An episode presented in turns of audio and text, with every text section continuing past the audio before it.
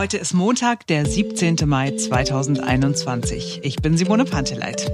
Wir stellen wieder die Frage, wie kommt ihr so schnell es irgendwie geht an einen Impftermin? Und wir geben eine Antwort, eine ganz neue Antwort. Wir befassen uns dann mit dem Drogenproblem der FDP und ganz kurz gucken wir auch mal auf WhatsApp. Inzwischen sollten wir ja alle zugestimmt haben äh, zu den Nutzungsbedingungen oder doch nicht. Ich bin Marc Schubert, jetzt beginnt ein neuer Tag. Heute ist es sechs Wochen her. Heute vor sechs Wochen sind die Hausärzte mit eingestiegen in die Impfkampagne gegen Corona. Wie wir ja inzwischen wissen, war das sehr erfolgreich. Es hat super funktioniert. Immer neue Impfrekorde konnten dank der Hausärzte vermeldet werden. In den nächsten Wochen allerdings könnte es schwieriger werden, was die erste Impfung angeht. Denn ist ja klar, in den nächsten Wochen sind natürlich erst einmal all diejenigen dran, die ihre zweite Impfung bekommen müssen. Gleichzeitig ist aber nicht mehr Impfstoff da. Aber das heißt nicht, dass ihr jetzt bis zum St. Nimmerleinstag auf euren Impftermin warten müsst und ewig keinen bekommen werdet. Möglicherweise geht es dank einer Website doch ganz fix und diese Website heißt sofort-impfen.de. Was steckt dahinter? Wie funktioniert das? Das fragen wir Martin Elwert. Er ist einer der Macher hinter dieser Idee. Hallo Martin.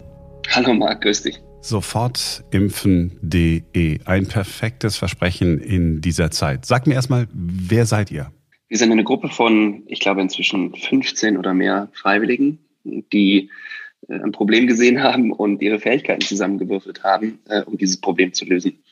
Und es startete vor ja, drei, fast vier Wochen jetzt, als wir die Problematik damals noch der Restimpfdosen gesehen haben die teilweise weggeschlossen werden mussten, weil man so schnell keine Impfwilligen ranbekam, ging dann aber eigentlich über in unserer Konzeption in eine Matching-Plattform, also Vermittlungsplattform für Impftermine, weil auf der einen Seite die vor allem Hausärzte, die äh, ähm, sehr große, ja fast schon überfordert sind aufgrund der Flut der Anfragen, auf der anderen Seite es keine zentrale Anlaufstelle gibt für für Impfwillige.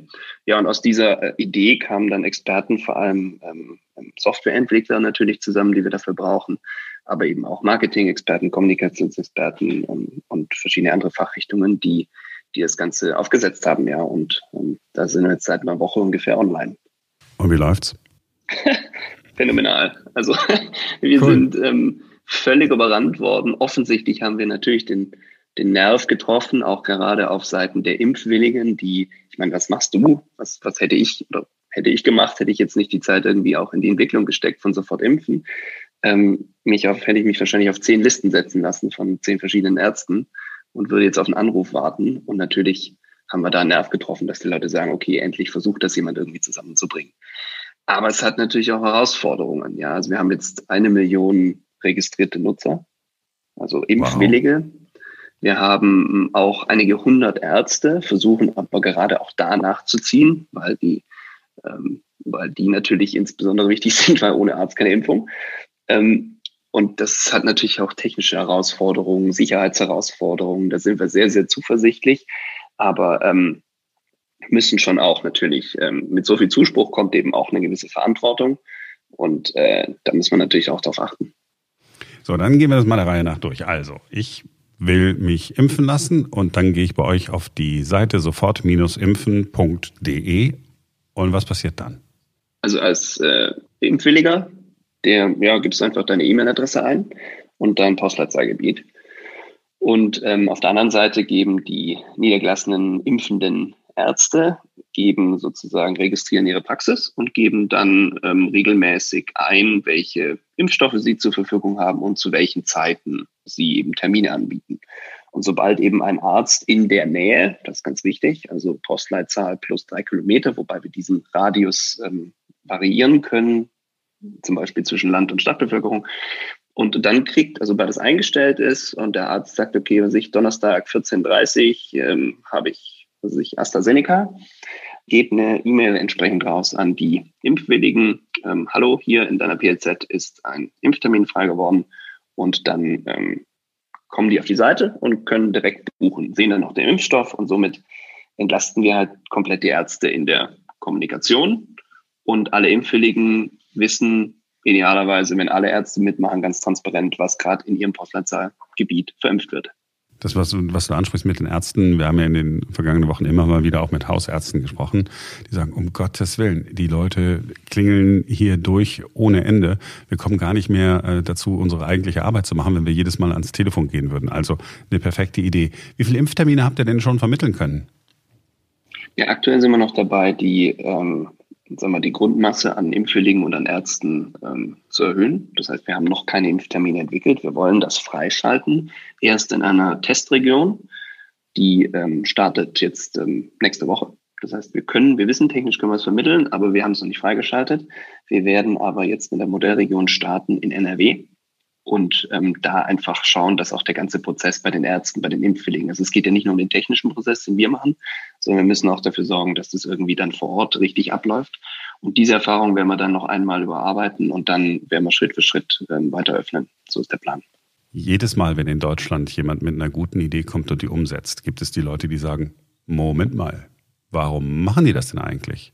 Verdient ihr daran Geld? Werdet ihr reich damit? Kassiert ihr Provisionen? Also keines der genannten. ähm, wir sind wirklich ehrenamtlich, also nennt man das irgendwie ehrenamtliche Non-Profit. Wir ähm, haben uns wirklich zusammengefunden, weil wir glauben, das äh, ist jetzt sinnvoll. Ähm, und äh, wir stehen eher vor der Herausforderung, jetzt ähm, zu überlegen, wie können wir das jetzt auch mittelfristig weiterführen. Denn ähm, wir haben ja alle normale Jobs. Das heißt, wir haben uns jetzt Urlaub genommen, wir versuchen das irgendwie in der Nacht zu machen. Und ähm, das, äh, das eine ist natürlich erfreulich. Wir haben einen absoluten Nerv getroffen und ich glaube, wir lösen damit wirklich äh, wirkliche Probleme, die es gerade in den kommenden Wochen mehr und mehr geben wird. Auf der anderen Seite ähm, ist das schon auch eine Herausforderung, uns zu überlegen, wie, ähm, wie führen wir das jetzt weiter. Habt ihr schon eine Idee? Äh, ja, wir haben ja auch Unterstützung von Initiativen rund um, also teilweise in der, rund um die Regierung eigentlich. Also wir haben insbesondere zwei. Das eine ist Update Deutschland, das steht unter der Schirmherrschaft vom Kanzleramt. Und das zweite ist ähm, die INÖG, das ist der Innovationsverbund öffentlicher Gesundheit. Und der bündelt aktuell in so einem losen Verbund die ganzen Apps, die aus dem oder überhaupt Lösungen technischer Art, die aus diesen Hackathons Wir vs. Virus letztes Jahr rauskamen. Und da erfahren wir wirklich sehr, sehr viel Unterstützung und da stehen auch ähm, Stiftungen ähm, dahinter oder dran, wirken, wirken damit, zum Beispiel die Björn Steiger Stiftung, aber es gibt auch andere. Und wir müssen jetzt in die Kommunikation gehen, um zu verstehen, ähm, wer da ähm, motiviert ist, uns zu helfen. Aber da erfahren wir recht gute Unterstützung und ähm, ja, ich meine, uns gibt's jetzt eine gute Woche. Das heißt, ähm, ja, alles gut. Ist noch nicht alle, hat noch nicht alles eine Lösung. nee, ist auch, das finde ich ja auch, ich finde das ja besonders cool. Das ist ja auch äh, mutig, weil ihr ja auch Verantwortung übernehmt in dem Moment. Ne? Wenn ich sage, pass mal auf, ähm, wir wollen euch zu einem Impftermin verhelfen ähm, und ihr sagt, okay, komm, wir, wir geben jetzt alles, was wir haben und kümmern uns um den ganzen anderen Mist erst später, ähm, finde ich das super geil. Finde ich, finde ich wirklich bewundernswert. Am Ende des Tages braucht ihr aber natürlich auch Serverkapazitäten. Ne? Wenn du sagst, okay, eine Million Leute haben sich schon registrieren lassen, das, das kostet ja alles Geld. Ja, das kostet Geld und wir sind da privat in Vorleistung gegangen und wir haben aber auch dann einen Spendenbutton auf der Seite integriert und aktuell reichen die Spenden aus, um das alles abzudecken. Also das, das passt. Bei diesem Andrang, also eine Million Menschen registriert, äh, kannst du dir vorstellen, wie viele Anfragen wir dann alleine an irgendwie Support-Ad und sonstiges bekommen. Mhm. Das heißt, wir kriegen ja am Tag 1000 und jetzt immer mehr, mehr Mails. Das muss ja auch irgendwie, um Glaubwürdigkeit zu bewahren und auch, das ist unser Anspruch, das muss ja auch alles beantwortet werden und irgendwie, die Leute wollen ja auch informiert werden, ja. Das heißt, ähm, auch da müssen wir, oder bauen wir jetzt Schritt für Schritt Strukturen auf. Das heißt, es kommen auch mehr Kosten auf uns zu als nur äh, Serverkapazitäten und Kosten für E-Mails, die rausgehen und so ähm, das sind wir jetzt gerade dabei, das zu strukturieren und zu planen. Das heißt, ich werde nicht böse, wenn jemand sich einträgt, wenn er mal kurz auf den Spenden-Button klickt. Wie viel ist so Minimum? Was muss ich da spenden? Gibt kein Minimum. Ich habe neulich, um es zu testen, einen Euro gespendet, habe geklappt. Sehr gut. So, ähm, du hast gesagt, eine Modellregion in Nordrhein-Westfalen in der nächsten Woche. Kannst du irgendwie abschätzen, sagen wir mal, es läuft jetzt alles gut, wann du äh, sagst, okay, wir schalten jetzt für ganz Deutschland frei oder guckt ihr euch die Regionen jeweils an oder wie macht ihr das? Also wir, wir hatten ursprünglich die Idee, das ganz schnell zu machen, also diesen Proof of Concept in der Region und da wirklich sofort deutschlandweit auszurollen. Da habe ich, äh, da ich auch genauso kommuniziert bis, äh, bis sagen wir Donnerstag, Freitag. Inzwischen müssen wir uns aufgrund des Volumens anschauen, ob wir das eben schrittweise machen. Das heißt, eine Modellregion, vielleicht noch eine zweite. Nichtsdestotrotz hoffen wir, dass wir das in den nächsten sieben Tagen so hinbekommen, technisch, dass wir das dann schnell und dann auch schnell in ganz Deutschland ausrollen können. Aber es ist schon erstaunlich, was für Herausforderungen wir natürlich haben durch die schiere Masse und die Verantwortung, die natürlich auch damit kommt. Das heißt, es wird ein paar Tage wahrscheinlich später werden, als, als ich ursprünglich mal verkündet hatte oder auch alle anderen hier. Aber das ermutigt uns jetzt nicht. Ich glaube, es ist im Sinne aller, dass, dass wir den Service dann halt auch anbieten können und dann nicht von irgendwelchen Leuten gehackt werden. Das ist, glaube ich, nicht das Problem, aber dass zumindest die Usability stimmt, also dass die Leute dann auch wirklich die Impfung bekommen ohne Schluck auf. Das ist die eine Seite. Die andere Seite sind die Ärzte. Ähm, die können sich auch ganz normal einfach über den Browser anmelden oder brauchen die irgendeine Software bei sich in, in, im Office? Ist uns wichtig, dass es einfach möglich ist, dass wir auch keinerlei Integration in bestehende Systeme oder so bauen wollen. Wir wollen auch niemanden ersetzen. Wenn jemand ein funktionierendes Buchungssystem hat, ist das total in Ordnung.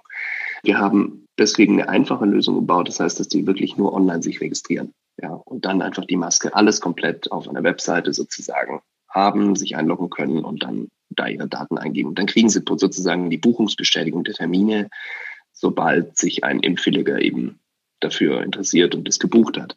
Wichtig ist, wir haben ja teilweise wirklich lange, also mit vielen Ärzten, mit denen wir gesprochen haben, die sagen, oh Gott, ich habe da irgendwie 800 Leute auf der Warteliste stehen, ich brauche jetzt nicht nochmal ein Buchungstool. Mhm. Aber wir lösen ja genau das Problem, weil die Ärzte sind durchaus, also sind zum Teil einfach lahmgelegt, weil die 800 Leute müssen ja angerufen werden. Das heißt, ähm, ich rufe an und dann habe ich vielleicht AstraZeneca, dann will der kein AstraZeneca, der, der, der oder die Impfwillige. Oder äh, die Impfwillige sagt, ich kann gerade nicht, weil ich, ich kann um die Uhrzeit nicht. Also diese, diese ineffizientes Abtelefonieren der, der Impflisten ist, ist das, was wir lösen können. Das heißt, theoretisch könnte jede Praxis sagen, hier, liebe Warteliste, hier ist sofortimpfen.de. Wenn ihr euch da registriert, dann erhöht ihr euch signifikant die Chancen, nämlich nicht nur bei mir geimpft zu werden, sondern bei allen in der Gegend was verfügbar ist, wenn sich ähm, auch andere Ärzte registrieren und haben damit nicht mehr den Aufwand, irgendjemand anrufen zu müssen. Wir wollen vor allem die Ärzte entlassen, damit die impfen können und die Ineffizienz im Prozess damit aufgehoben wird. Also, liebe Hausärzte, einfach schnell registrieren. Es ist nicht das zusätzliche Tool, das dann nervt, sondern es ist die perfekte App, damit ihr nicht mehr genervt seid. Perfekte App, das klingt ausgezeichnet. Ich wünsche euch viel Erfolg, haltet durch. Wenn, wenn irgendwas ist oder so, irgendwo Probleme auftauchen, einfach mal melden. Gerne. Toi, toi, toi. Marc, mach's gut. Ciao. Die FDP war die liberalste Partei an diesem Wochenende in Sachen Drogenpolitik, allerdings nur für wenige Minuten. Auf dem Parteitag hatte eine Mehrheit dafür gestimmt, das portugiesische Modell in der Drogenpolitik umzusetzen. Wir erklären gleich, was dieses äh, portugiesische Modell genau ist, aber vorher noch kurz zur FDP. Äh, der Parteispitze hat dieser Beschluss nicht gefallen. Man wollte das einfach nicht und deshalb hat man beschlossen, einfach nochmal abzustimmen. Ich möchte nochmal zurückkommen auf dieses portugiesische Modell, weil ich bin mir nicht sicher, ob jedem klar ist da draußen, was das portugiesische Modell ist. Äh, und deswegen äh, ist hier, glaube ich, nicht wirklich eine Abstimmung zustande gekommen und in Kenntnis der Tatsachen, um die es geht.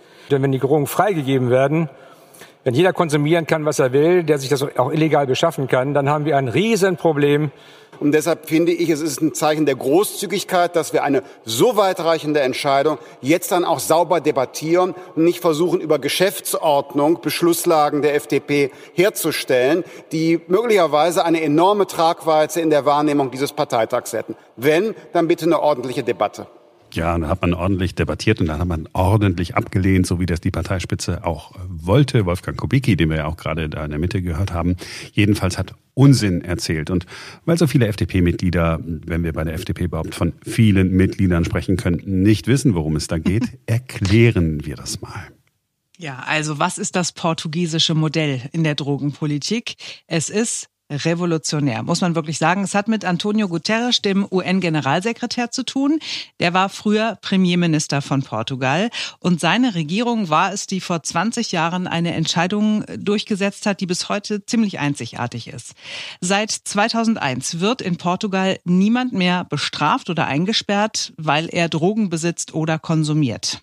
Und dabei ist es egal, um welche Drogen es geht. Man darf zehn Tagesrationen haben, also 25 Gramm Marihuana, mhm. 10 Pillen Ecstasy oder LSD, 2 Gramm Kokain, 1 Gramm Heroin oder Crystal Meth. Wer mehr dabei hat, der gilt als Dealer und hat es nach wie vor mit dem Strafrecht zu tun.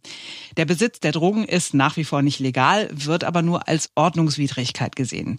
Antonio Guterres hat das nicht gemacht, weil er Drogen besonders toll findet. Seine Heimat Portugal hatte in den 80er und 90er Jahren ein enormes Problem. Lissabon galt damals als Drogensupermarkt Europas. Überall in der Stadt haben gebrauchte Heroinspritzen rumgelegen. 350 Todesfälle nach einer Überdosis pro Jahr gab es damals. 1000 HIV-Neuinfektionen pro Jahr kamen dazu, weil Junkies sich die Spritzen für Heroin geteilt hatten. So, und das war dann der Auslöser für den Kurswechsel. Drogenkonsumenten landen seitdem nicht mehr im Gefängnis. Das eingesparte Geld fließt seitdem in Beratung und in Therapie. Man wird staatlich betreut, wenn man mit Drogen erwischt wird. Man muss zu einer Kommission, in der ein Jurist sitzt und dazu noch zwei Gesundheitsexperten und die machen dann Beratungsangebote. Da ist kein äh, Zwang dabei. Hat das funktioniert oder nicht? Die Zahl der HIV-Ansteckungen ist um 95 Prozent gesunken, kann auch andere Gründe haben, bessere Therapien, bessere Aufklärungsmöglichkeiten. Die Zahl der Toten durch Überdosis ist um 85 Prozent zurückgegangen in Portugal. Es gibt 75 Prozent weniger Drogenfälle, die bei der Justiz registriert sind. Die Ermittlungsbehörden konzentrieren sich jetzt darauf, Dealer zu verfolgen und zu bestrafen. Und das ist vielleicht noch überzeugender. In Portugal ist der Drogenkonsum rückläufig und niedriger als bei uns. Wenn wir mal die Zahlen vergleichen, das sind EU-Zahlen, die aus dem Drogenbericht des Jahres 2019 stammen. Bei den 18 bis 34-Jährigen sagen in Portugal 8 Prozent, dass sie im zurückliegenden Jahr Cannabis konsumiert haben. In Deutschland sind es 13 Prozent. Der Anteil ist also 50 Prozent höher in Deutschland. Bei Kokain 0,3 Prozent in Portugal, 1,2 Prozent in Deutschland. Also in Deutschland ist der Anteil viermal so hoch. Ist deshalb das portugiesische Modell das bessere Modell? Keine Ahnung, aber so um die 250.000 Fälle wegen Drogenbesitzes landen hier in Deutschland jedes Jahr bei der Justiz. In weiteren 60.000 Fällen geht es gegen Drogendealer. Also es ist wenigstens ein Gedanke wert, das portugiesische Modell mal auszuprobieren. Die Zahlen sprechen zumindest eine ziemlich eindeutige Sprache, finde ich. Ja, aber dass die FDP am Wochenende erst für das portugiesische Modell gestimmt hat und dann wieder dagegen, ist ja sowieso eigentlich peinlich genug. Ja, die Mega. FDP ist aber bei einer anderen Droge, die jedes Jahr viel mehr Menschen tötet als all die ganzen Illegalen zusammengenommen, nicht ganz so um die Gesundheit äh, ihrer Mitbürger besorgt. Die FDP hat, wie auch die AfD, ein Tabakwerbeverbot abgelehnt. FDP-Fraktionsvize Frank Sitter hat äh, wörtlich gesagt, das Werbeverbot für Tabakprodukte und E-Zigaretten ist eine völlig übertriebene Einmischung des Staates. So. Also ich meine ganz ehrlich, darüber kann man doch mal dann nachdenken. Also, dass, dass man da abstimmen lässt, bis es irgendwie passt, ja. Und dass der Kubicki sich dann hinstellt und sagt, ja, also Moment, das kann ja wohl nicht sein, dann haben wir ja alle Drogen sind freigegeben, ohne wirklich zu wissen, worum es da geht, ist echt peinlich. Mega, mega peinlich. Kann man gar nichts anderes zu sagen. Aber was gut ist, Sie haben für Aufmerksamkeit gesorgt. Jetzt redet man mal über das portugiesische Modell. Ich meine, es gibt es seit 2001. Es mhm. funktioniert ganz offensichtlich. Könnte man hier auch mal wirklich drüber nachdenken.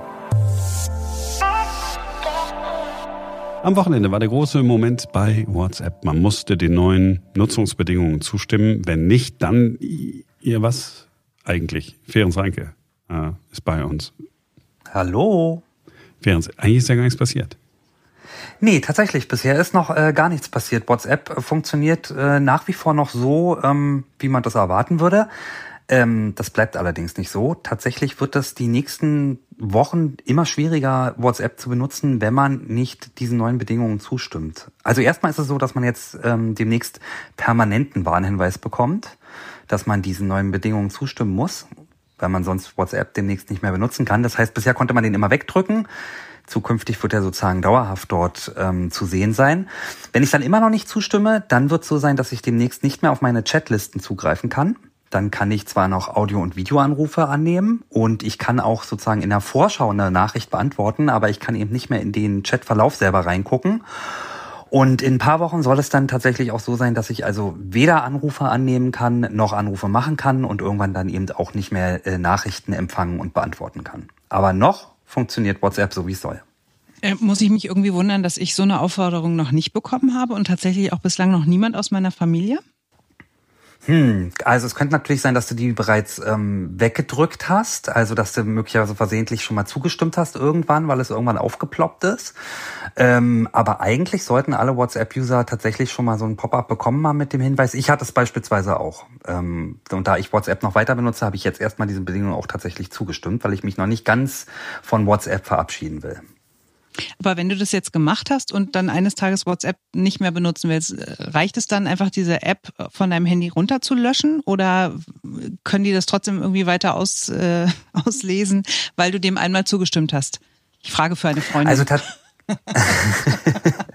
also tatsächlich ist es ja so, dass WhatsApp die Nachrichten selber, die hin und her geschickt werden, gar nicht ähm, einsehen kann. Das Problem ist ja weniger sozusagen, dass ähm, bei WhatsApp äh, oder bei Facebook, die ja dahinter stecken, dass die Nachrichten gelesen werden, sondern das Problem ist ja sozusagen dieses Tracking. Das heißt, dass quasi zurückverfolgt werden kann, wie viel benutze ich WhatsApp, äh, wo benutze ich es, wie oft schreibe ich mit jemandem hin und her.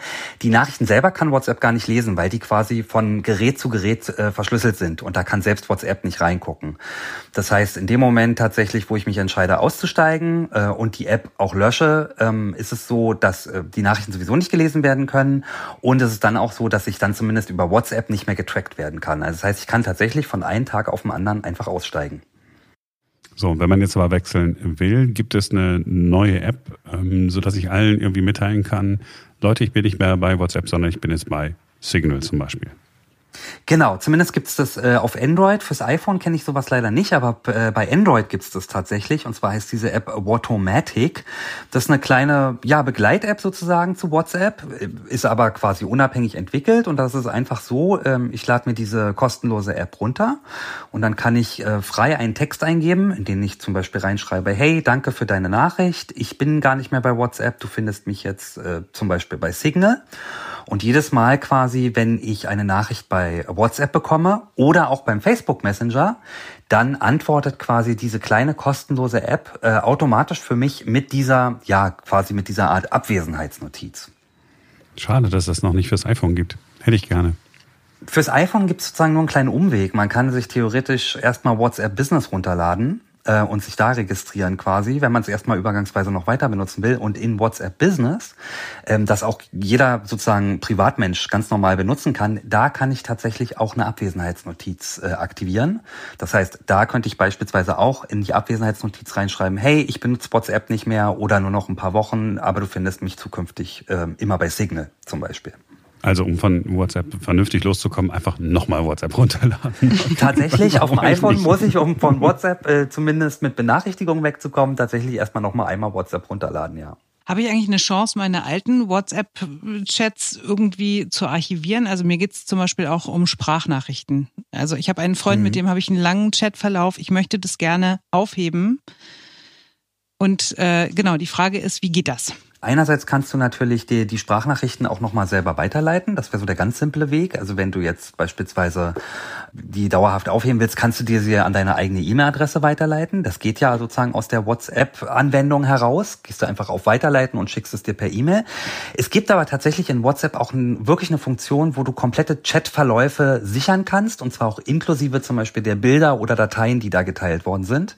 Mhm. Da geht man einfach in den Chatverlauf rein und dann gibt es dahinter nochmal den Punkt Einstellungen beziehungsweise Optionen und da gibt's nochmal den Punkt Chat exportieren. Und dann kann ich mir quasi den gesamten Chatverlauf, wie gesagt, auch inklusive der Bilder und auch der Audionachrichten exportieren. Das lade ich mir runter, das ist eine ZIP-Datei, eine gepackte Datei, die kann ich dann wieder auspacken und dann habe ich sozusagen tatsächlich den gesamten Verlauf der Nachricht, das was hin und her geschrieben worden ist und eben auch die Bilder oder auch andere Dateien wie Audiodateien, die hin und her geschickt worden sind, die sind da quasi drin, so dass ich die beispielsweise auch auf dem Computer halt lesen, angucken oder anhören kann. Also das geht tatsächlich und das ist auch wirklich eingebaut. Ist natürlich, wenn ich sehr viele Chats habe, ein bisschen umständlich, weil ich tatsächlich jeden Chat mit einer einzelnen Person oder jeden Chat äh, aus einer Gruppe heraus, den muss ich tatsächlich einzeln exportieren. Also wenn ich jetzt jetzt 40 verschiedene Chats habe, die ich gerne hinterher aufheben möchte, dann ähm, muss ich tatsächlich diese 40 Chats auch erstmal exportieren. Aber es geht. Ich habe nicht einen einzigen Chat, den ich gerne aufheben würde. Das ist ja mal eine gute Nachricht. Also nicht, weil ihr nicht so tolle Sachen äh, früher mal geschrieben habt oder so, sondern sie haben halt keine Relevanz mehr heute für mich. Damals schon. Ich, äh, ich lösche tatsächlich auch die meisten äh, Chatverläufe, weil sie mich am Ende nur belasten. Das ist im Prinzip sowas, so wie wir früher Papierhaufen hatten, äh, die man dann doch irgendwann alle weggeworfen hat, ist das jetzt tatsächlich zum großen Teil auch mit Chatverläufen und ich lösche tatsächlich auch regelmäßig einfach, damit sie nicht so viel ansammelt. Ich würde auch also. nicht alle aufheben wollen, aber mir geht's halt um einen Freund, der nicht mehr ist und ich möchte das aber gerne aufheben, falls ich mich nochmal daran erinnern möchte, was wir in dieser oder jener Situation an Sprachnachrichten ausgetauscht haben. Darum geht's. Aber ich nee, möchte nicht alle 395 Chatverläufe, die ich so habe. Aber tatsächlich habe ich es gerade versucht, Ferenc, und jetzt sagt er mir, ähm, also ich bin soweit, ja, ich möchte mir das jetzt selber per E-Mail schicken, diese ja. ZIP-Datei. Und dann hat er mir gesagt, ja, Sie müssten im WLAN sein, um das machen zu können. Aber ich bin im WLAN. Äh, hm. Gut, das, das klären wir an einer äh, anderen Stelle. Ich glaube, das ist ein, ein Einzelfall. das ist größer als 100 irgendwas. Ah, das sind also sehr viele Nachrichten drin. Tatsächlich. Ja, Ferenc, da musst du dann nochmal wieder äh, persönlich. Das kriegen wir aber Wie so oft, wie so oft muss äh, er dann in die persönliche Betreuung hinein. Ferenc, äh, vielen Dank. Okay. Ähm, Sehr gerne. Das war's äh, für heute von uns. Wir wünschen euch noch einen schönen Welttag des Backens und wenn das nichts für euch ist, einen schönen Tag der Sammelwütigen oder einen perfekten Tag der Walnuss. Äh, uns ich muss mir das rot wieder. im Kalender einschreiben. Das muss ich mir Dann rot im Kalender einschreiben. Das ein neuer Schubert Tag. so eine Tage erwähnt. Tschüss, macht's gut. Tschüss.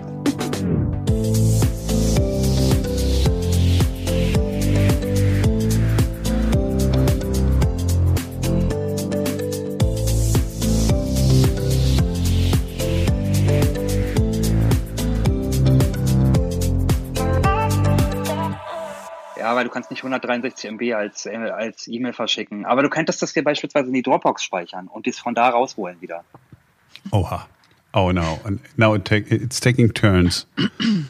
Wie geht denn das mit also dieser Dropbox? Du hast die Dropbox nicht auf dem Handy drauf, ne? Nee. das ist ganz simpel. Du, du, das ist ganz simpel. Du lädst dir die Dropbox-App runter und mit der, vorbei bei ihr bitte. Das und dann meldest du dich ja einfach an mit dem, mit dem Google-Konto von New Day Media. Kannst du das in die Signal-Gruppe dann schreiben? Ja, das mache ich. Made my day. Dankeschön, Ferenc. Du meinst es gut Sehr mit gern. mir. Ja, ja ich, ich meine es auch gut mit dir. Aber du machst es nicht. Ich setze nur auf deine Selbstheilungskräfte.